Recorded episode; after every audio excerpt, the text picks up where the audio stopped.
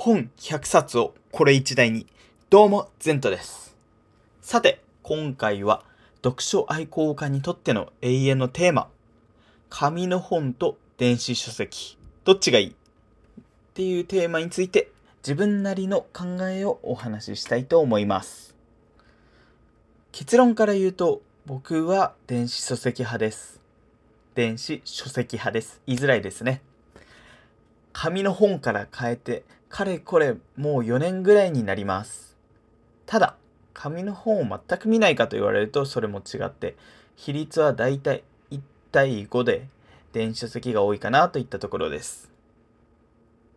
でも、ここで言いたいのは、どっちがいい、悪いではなくて、お互いに特徴があるので、これから話すことを参考に、どっちが自分に合っているかを考えるきっかけになってくれれば嬉しいです。では行きますね。まず、紙の本は何と言っても、手に取った時の重み、紙の香り、ページをめくる時の音、こういったところは紙の本ならではの何とも言えない魅力がありますよね。やっぱり落ち着くし、安心感もあります。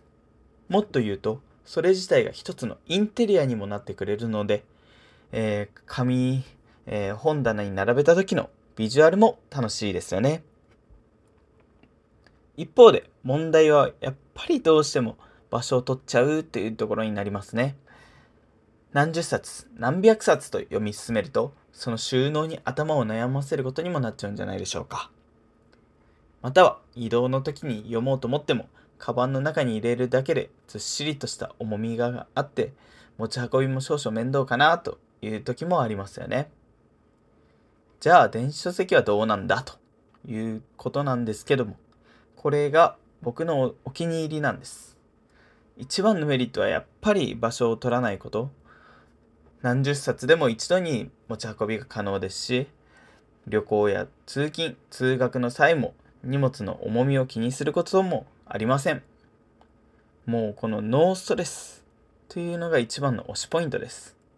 しかも電子メモを使えばマーカーを引くこともちょこっとメモすることもできます。もちろん電子書籍にもデメリットはあります。それは画面の光が目に優しくない場合、長時間読書を続けていると目が疲れてくるということです。さらに紙の本とは違って使う前にバッテリーも気にしなければいけません。ただ、こそれを差し引いても僕は電子書籍が好きです。それは空間を占有しないというメリットが自分の中で優先したいことだからです。これは僕の考えなんですけど、物理的な空間だけでなく、心の中にも空間を僕らは持ってるんじゃないかなと思ってまして、紙の本が占める物理的なスペースが知らず知らずのうちに自分たちの心の中の空間も圧迫してくる気がしちゃいなしちゃうんですよね。でも、電子書籍ならそんな心配はありません。心の空間も広がって、新しいアイデアや発想が生まれやすくなるかなと思っています。でもこれはもう本当に個人差があると思うので、皆さんのそれぞれだと思うんですけど。ということで、まとめますと、結局のところ、読書のスタイルは人それぞれだというところになります。